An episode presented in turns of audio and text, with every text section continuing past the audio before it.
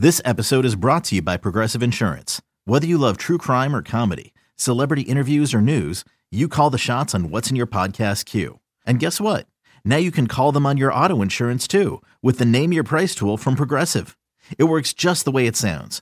You tell Progressive how much you want to pay for car insurance, and they'll show you coverage options that fit your budget. Get your quote today at Progressive dot com to join the over twenty-eight million drivers who trust Progressive. Progressive Casualty Insurance Company and Affiliates. Price and coverage match limited by state law.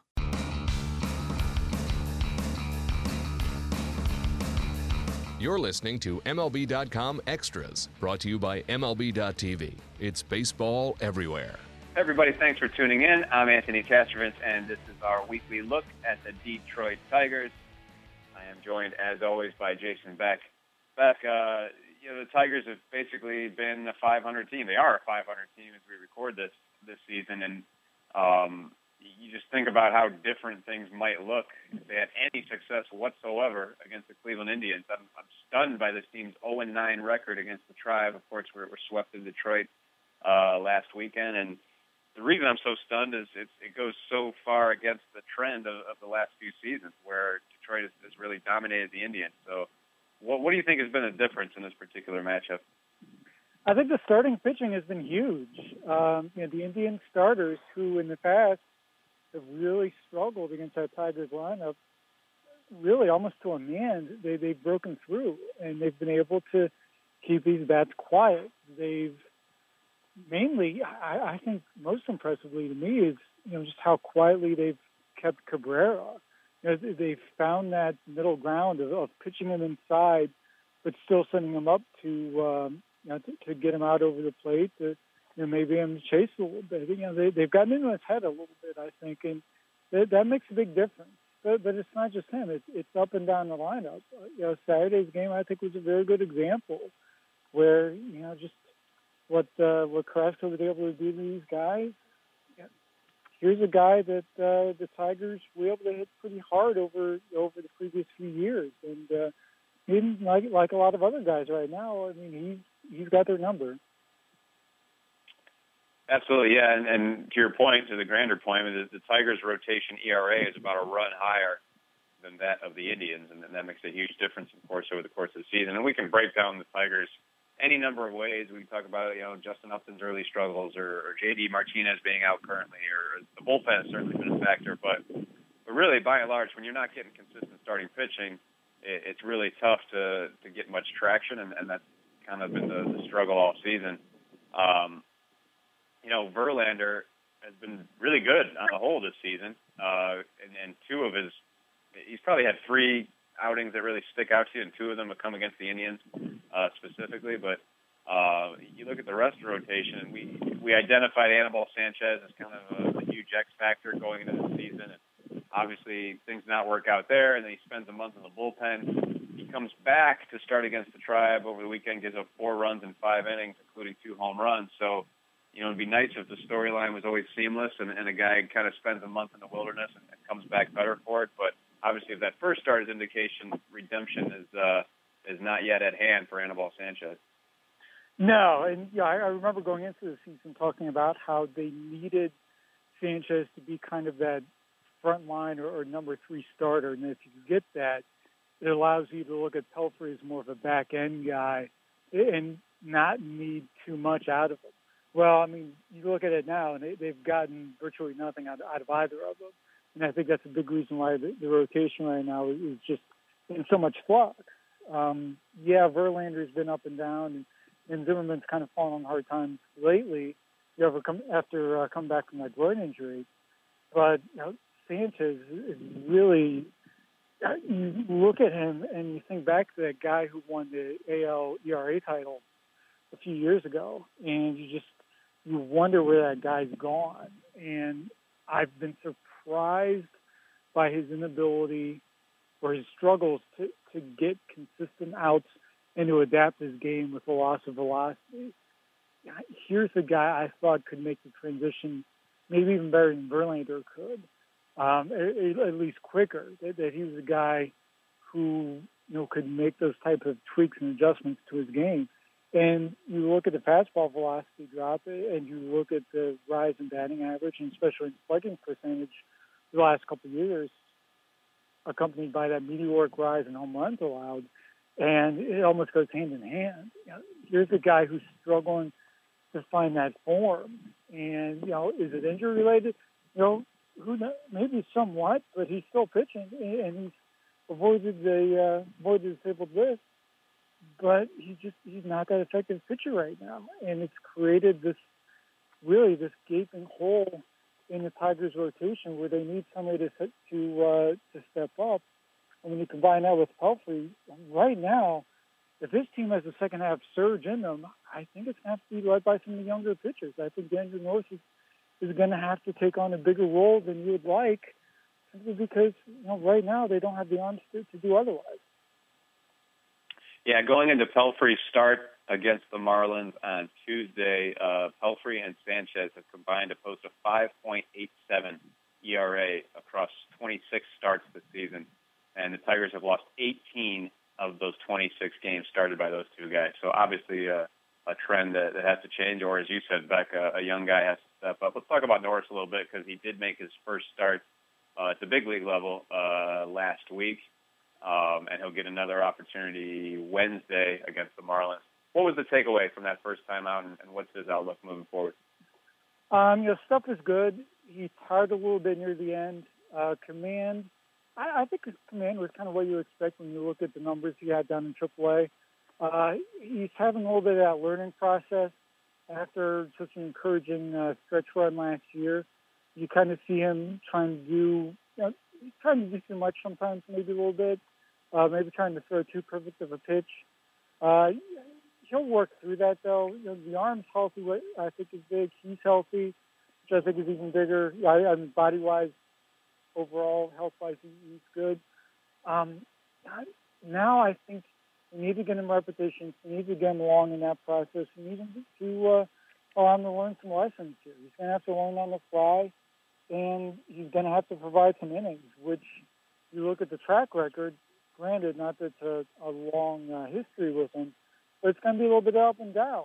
And uh, but you're going to have to stretch out that pitch count a little bit and let him go and give him some room to learn how to attack guys second, you know, maybe third time through the order, and uh, you know, see how to adjust his game, learn the mental approach as much as physical. In fact, you talk about ups and downs, and that's Jordan Zimmerman's season. Uh, he had a zero point five five E R A in April, uh, in five starts in April. In his last seven starts, he's got a six point four eight E R A, and I don't think he's as good as he looked in April. I don't think he's as bad as he's looked the last month plus. Uh, but, but what do you make of the kind of yin and yang with Zimmerman's season? You know, the thing that stands out to me with Zimmerman are the struggles with two strikes. He had, uh, he had a real struggle with that. A point at uh, during one of the starts a few weeks ago, I can't remember who it was against. And then uh, you know, last time out, he kind of had some similar um, you know, battles. It's just, it seems like he doesn't have. You know, it's hard to call it a put-away pitch because he's not necessarily like a huge strikeout pitcher. I know he had some, some higher strikeout games earlier in the year, but you look at the body of work he's put up over the course of his career, he's not generally that guy. But not so much a put-away pitch, but, but a pitch that he can throw when he's ahead in the count and get weak contact or get guys to miss hit the ball or get easy out. And it just doesn't seem to be there right now. It seems like he's getting hit more solidly when uh, hitters are behind in the count than he does when uh, when they hit him early. And it's really surprising from, from the particular experience level. It, it makes you wonder if there's something wrong there mechanically, or maybe he got into some bad habits. Or maybe just there's a pitch that uh, that isn't there right now, whether it's a slider or something else. So, Beck, where do you think things are with this team? Uh, we're we're creeping up on July here uh, later this week, and um, you know, the Tigers, as I said, they're nine games over five hundred when they don't play the Indians. Uh, they, you know, they they've got star talent. We know that. Uh, they're obviously uh, very much invested in this season from a financial standpoint, no doubt about that. But they also recognize, you know, the value of, of their prospects, um, you know, trying to maintain some semblance of a farm system after the, the system got raided in, in years past, trades past. So as we look ahead to the trade deadline, and granted it's more than a month away, but it just kind of seems like with this particular roster, what you see is what you get. Is, is that uh, does that seem fair? Yeah, I think so. I think uh, you know I was thinking about this yesterday. Uh, you know, with the off day, it's, you look at their situation, and there's some similarities to last year where you don't really know whether they're contenders or not going into July. You want to think they're a run away, maybe a winning streak away from going into the thick of things, but uh, there's a couple problems to, to either the buyers or the sellers' outlook. That, um, for one, can you really justify giving up the top prospects that, that you gained last summer to get a quick fix uh, to uh, to give this team to run to playoffs? Is this team good enough to really mortgage the future one more time, especially when you look at the system and they need those upper-level guys really to uh, not just, you know, a few years down the road, but even just next year. I, you know, they, they need those guys in there to, to field a, uh, a winning team, frankly. You're going to have to start getting some contributions out of lower salary, cost-controlled guys. Um, and you look at what their needs are, especially if you start talking about, well, this team could really use a starting pitcher to, to make a run for it. Well, I think there's a lot of teams out there, almost like every summer, that could use starting pitching. It, it's really a seller's market. And in order to get that top-level pitching, or even, you know, a top-level reliever, if you look at the, the teams in need out there, they would have to give up some, you know, a guy along the lines like a North or a Fulmer potentially.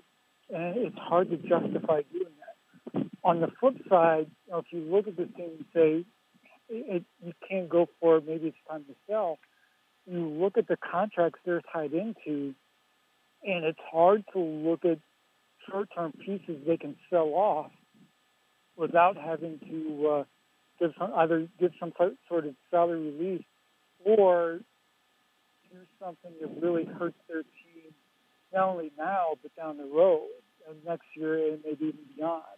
It's going to be hard to trade, you know, big contracts, but could you trade a J D. Martinez going into his contract year next year without really hurting the team? I know you've seen seen some green shoots and encouraging signs out of Steven Moya, but do you really want to go down that road here and, and feel like they even contend that way next year? There's going to be some some debate there, I would imagine, but I think when uh, Al Vila talked a few weeks ago about them likely being quiet around deadline time, I think that was one of the reasons, is that, you know, what they did this past offseason and really what they've done for a few years now, they don't have a whole lot of wiggle room either way. All right, we'll continue to check in with Beck uh, each week uh, throughout the regular season and certainly leading up to the trade deadline. I want to thank him for joining us. Thank you all for tuning in. This has been M L B dot com Extras, Detroit Tigers edition. M L B dot T V Premium, the number one live streaming sports service, is celebrating thirteen years. Watch every out-of-market regular season game live or on demand in true H D. Real-time highlights, live look-ins, pitch tracking widget, and more. M L B dot T V Premium includes a free At Bat fifteen subscription. Watch live baseball on over four hundred mobile and connected devices. Watch at home, in the office, or on the go, every night, on every device. Blackout and other restrictions apply. Visit M L B dot T V for details. Okay, picture this. It's Friday afternoon when a thought hits you. I can waste another weekend doing the same old whatever, or I can conquer it. I can hop into my all-new Hyundai Santa Fe and hit the road. Any road. The steeper, the better.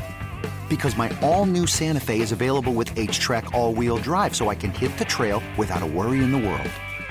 Heck, with three rows and best-in-class rear cargo space, I can pack the whole family in with all our gear. We've got available dual wireless charging for our phones, so we'll never lose touch with civilization, and we won't lose touch with the primordial power of Mother Earth. So which is it? Waste the weekend or do something a little more epic and conquer it in the all-new Hyundai Santa Fe? Visit Hyundai U S A dot com or call five six two, three one four, four six zero three for more details. Hyundai, there's joy in every journey.